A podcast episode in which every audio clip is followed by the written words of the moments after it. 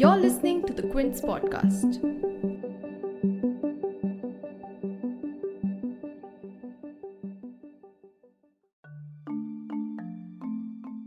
Ending the month long speculation of a change of guard in Karnataka after a two year stint as Chief Minister, B.S. Yediyurappa resigned from his post on 26 July. In an event organized to celebrate the two years of his governance, Yediyurappa delivered an emotional speech and said that every moment in his political career has been an Agni Pariksha. This will be the fourth time that he has held the office without being able to finish the term as CM.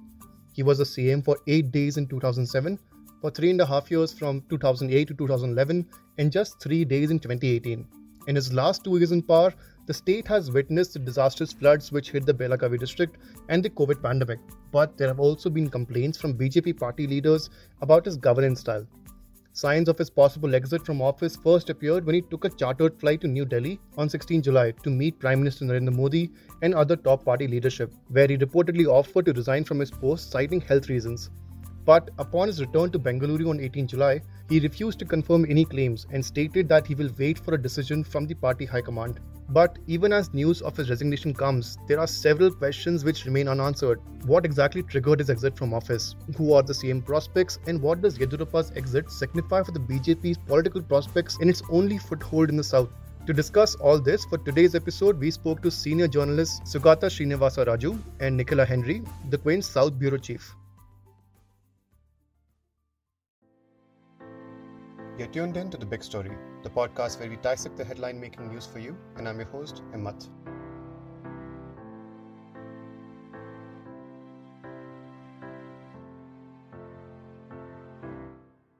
Suspense around Yediyurappa's resignation has been in the air since the very start of his term, for a host of reasons ranging from the interference of his son in matters of state governance to the growing resistance from the anti Yediyurappa camp for prioritizing Congress and Janta Dal turncoats.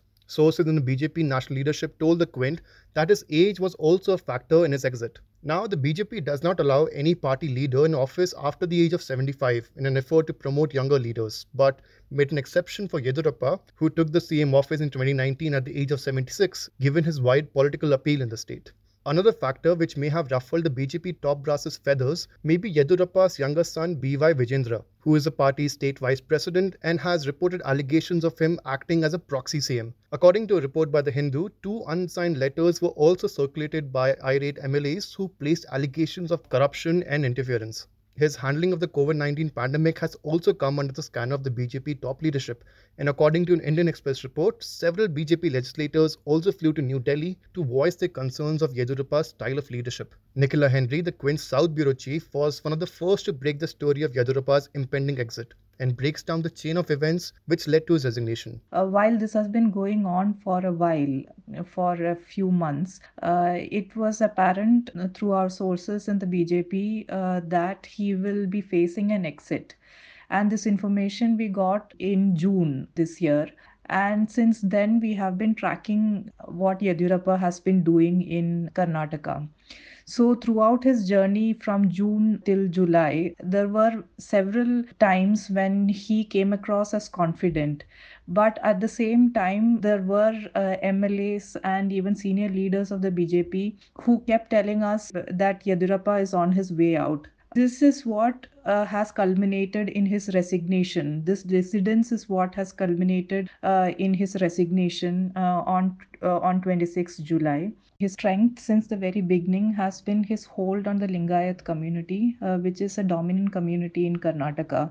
So the question was whether uh, the BJP would risk losing the support of Lingayats, who form a major voting bloc for the BJP, and remove Yediyurappa, who is a strong leader of the Lingayats.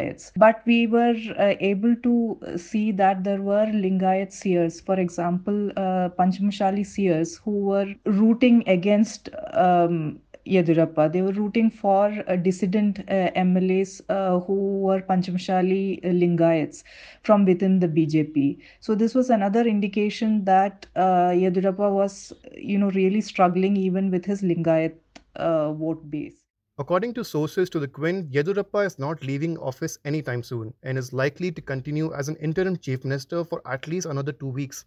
Now, Yediyurappa has been the BJP strongman in South India since 2008, and the party's success and failures have been tied to him ever since. Yediyurappa is also the current leader of the Lingayat community, which has considerable influence over the outcome of elections in the state. The community's support for his Karnataka Janta Party in 2013 also prevented the BJP from attaining a majority in the state's assembly elections. The BJP learned from its mistakes, and Yediyurappa returned to the party in 2014, which led to the party winning the community's trust again and sealing the important vote bank. Here is another example of how the Lingayat community determines an election outcome. Up until 1990, the Lingayat community voted for the Congress party. In the 1979 elections, the Congress won 179 out of 224 seats, and the Lingayat community brought 100 of these seats, according to an Indian Express report. However, the dismissal of a popular Lingayat chief minister, Virendra Patil, who crafted the party's victory in 1979, led to the community shifting its vote to the opposition at the time, the BJP, and the result of the Congress's blunder was seen in the next assembly elections in 1994, where it won only 36 seats and the BJP saw a vote share increase of 13%. According to a Hindustan Times report, the fact that the BJP has not announced any successors for him shows that replacing him is a tough task and comes with risk of irking him and the crucial vote bank. But speaking of successors, who are the prospective CM faces? Among the current lineup of CM prospects, names of BJP heavyweights like MLA Arvind Bellad, Karnataka Minister and Geology Minister Murugesh Nirani, Union Minister of Mining and Parliamentary Affairs Prahlad Joshi, and even the BJP's National General Secretary C.T. Ravi. Given the important Lingayat factor, the BJP can't risk another defeat. So, who is the BJP going to choose? Senior journalist Sugata Srinivasaraju says that given the secrecy of the selection process of leaders within the BJP, it's difficult to speculate exactly who the party will pick, but the party will stick to the playbook to ensure a victory in the 2023 assembly elections. Himmat, in the Modi dispensation, I wouldn't like to hazard a guess as to who would be the CM. You know, I mean, it's a very, very secretive kind of regime. It's not a, a openly democratic system where you know who's campaigning, who's going to be preferred and all that. Yes, there is a Lingayat vote to be taken care of for the BJP. That's very, very important. But there is also a kind of uh, subcaste politics happening within the Lingayats, where uh, Panchamashalis were the most dominant subcaste among the Lingayats, who want to, uh, you know, uh, who want uh, to be made someone from among them to be made the chief minister, because that community so far has never seen a chief minister. So far, all chief ministers have come from smaller communities and mostly the trading community, which is called the Banajiga community. Yediyurappa is from that community, except for S.R. Bommai, who was a Sadar Lingayat. Uh, I think majority of the these people who have become chief minister chief ministers from that community have come from uh, the trading community. So this uh, dominant uh, subcaste within the uh, Lingayats are staking claim. So we don't know whether that is going to be heeded to, right? And there is also something that uh, makes you wonder at some point if the BJP will want to continue to play this uh, hard uh, Lingayat game in Karnataka or w- want to widen their kind of appeal because Hindutva has still not been introduced as aggressively as it has been uh, in uh, several other states and uh, and it's not very easy to sort of do that in Karnataka or in any southern state because there is a huge cultural difference. And Karnataka itself is a state which is uh, there are several cultural elements that have been forged together. So the the more than the Hindutva appeal there has been a Modi appeal that we have to admit. It's not the Hindutva appeal it's more the Modi personality appeal that is there. So we don't know if they want to shake up all that and try to put somebody else bet on him and try to build a new kind of alliance. So that is also possible when they uh, do that. Or they may pick a lingayat from the south of Karnataka. There are very few such names, but there are very credible names. You know, uh, J.C. Madhuswami is one such name whose name is not often spoken about. But then you shouldn't be surprised if he is propped up. So so people, and he's been from the JDU. He was the president president of the JDU. He crossed over and uh, that is the kind of name that may interest Modi. We don't know. But as I told you, this is a very secretive kind of a system. So you you shouldn't hazard a guess and look like idiots after we have made that made that guess. But but it's important to remember that there is a Lingayat thing is a huge stake, and that community is also very vocal and organized. Like you know, I mean, if they think that they have been insulted or whatever, they can actually uh, they have centers of power through which they can send out messages to the community. So they they they don't vote en masse, you know, I mean, as so to say, but then they can. There, there's a huge, you know, I mean, majority of that community which can think group. They can have a group think, you know, and vote in a certain way. So so that is possible. So they'll be very careful about that, but you know, it's possible. Anything is possible. So some people speak of BL Santosh. I mean, I personally feel that a Brahmin at this point will be disastrous for the BJP, and especially a Santosh because that is holding a red rag to Yediyurappa. So Yediyurappa will go out of the way to damage things. Yediyurappa is not see Yediyurappa is out, but not over. So that you should remember. And Yediyurappa is not the Yediyurappa of 2011 or 2013 or 14. Yediyurappa is of 2021, where he has sufficient resources. He's out but not over. That is how I would look at it. Karnataka is headed for state elections in 2023. While the BJP has been looking to make inroads in southern states, Karnataka is the only state where the BJP has a foothold. Now, the BJP top leadership has a history of swapping CMs to suit the chances of the victory, most recently demonstrated in the state of Uttarakhand, where the state received its third chief minister in the past year. At present, the BJP enjoys a majority in the state's assembly with 119 out of 224 seats. However, as demonstrated in the election examples in our episode, Karnataka is a different ballgame. With complex caste equations in play in a significant community voting question, Yediyurappa's exit may trigger a change of this equation. According to Sugata Srinivasa Raju, BJP's power capture in the state was not based on its party agenda, but caste engineering. He added that maintaining this equation in the lead up to 2023 assembly elections is pertinent for the party to maintain a stronghold in the south. Karnataka is uh, extremely significant for the reasons that you mentioned, that they, they could make a dent here for the first time and capture power. So that is very important. And uh, that power was captured not on the basis of Hindutva, that was based on caste engineering. And also, you know, the kind of disaster that took place in 2008 when power was not handed over. So there was a natural sympathy wave on which uh, came to power. And then he consolidated that position and built reasoning for his power, so to say.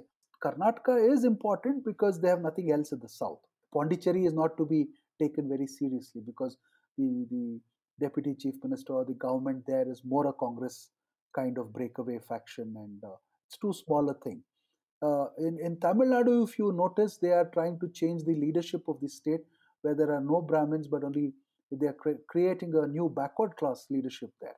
The new president or the head in the legislature party, head of the legislature party, or the, the, the person L. Murugan who was taken into the union cabinet as a junior minister, all of them are non-Brahmin. So they're trying to change their formula there.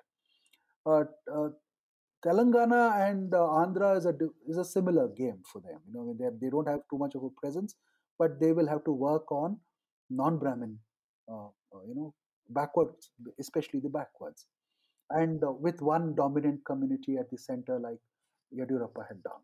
So Karnataka is sort of there. There is some achievement to show here. So they can't uh, you know squander that thing. So they will be very cautious but then uh, they also don't to be fair they don't have a good second line leadership here. All these Bellads and CT Ravis and BL Santoshes and Niranis they can't match a Yediyurappa as yet.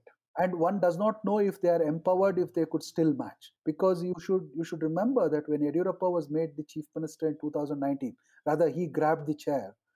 Uh, to to sort of balance him, they put three three deputy chief ministers, and all three of them have failed miserably. See, they they they should have grown in stature. They should have uh, remained independent of the man and demonstrated their ethical presence. But on the on the on the other hand, they just sort of you know sort of allowed that opportunity to just go away from slip away. So uh, otherwise, Dr. Ashwath Narayan, uh, the Bangalore urban MLA from Malleshwaram, he would have uh, been a good, uh, good, good, good uh, choice for the BJP, but he did not show that spark. See, he's a, a medical doctor. He's quite, uh, uh, you know, an active and well, a good organizer and all that. But then he did not sort of uh, do what uh, the party expected of him. So, and he also got involved in, you know, breaking away the Congress and arranging numbers for the for Yediyurappa. So I don't think that was his mandate, right? So, so these people have failed the party in a sense because they did not rise up to the, the kind of responsibility that they were given. So that Lakshman Savadi was another pe- person who has had, you know, I mean, doesn't have a great impression among the public because he was caught in a, uh, you know, he was watching something in the assembly and then he was caught. And so people remember him mostly for that. And then Govind Karjol, who's a Dalit, is a good name. But I am not really sure Karnataka is ready for a Dalit uh, chief minister. Because, you know, I mean, uh, this is this state is a slightly weird on that count. It has they will they will tout the name, they will speak about it and all that, but then if they really bring in Govind Karjol, it's a good thing because he's a decent person and uh, with a reasonable administrative experience and all that. But the problem is that will the Lingayats accept a Dalit? Or will the others accept a Dalit? Or will that create a different kind of polarization? And I don't know. So, so all these are names and choices. And the BJP's other thing that it is trying to do, which is very, very important uh, from the point of view of how they rearrange the caste arithmetic here, is that uh, see they are trying to splinter bigger communities. For example, Lingayats, they don't want it to remain a homogeneous community. So they are trying to create this subcaste debate, right? Like uh, if you speak of a linguistic state, they will speak of cultural federalism. So they'll, if you speak of constitutional federalism, they'll they'll show examples of cultural federalism in existence. So they will always play that card splinter so that there are a variety of smaller factions and then they will try to say that you know we need to stay together they'll bring in the nationalist thing and then they will say we'll knit everybody together so that may be also a, a method that is a method that they are not completely unfamiliar with Yediyurappa, in his speech on 26 July, promised that he will do everything to keep the BJP in power in the state. However, with the end of the Yediyurappa era in Karnataka, who will take up the CM's mantle? Stay tuned to the Quint. If you liked listening to this episode, please subscribe to The Big Story for episodic updates. We're available on Apple, Google Podcasts, Spotify, JioSaavn, and most of the other popular podcast streaming platforms. For other podcasts, please log on to the Quint website, and for any feedback, please shoot an email to podcast at thequint.com.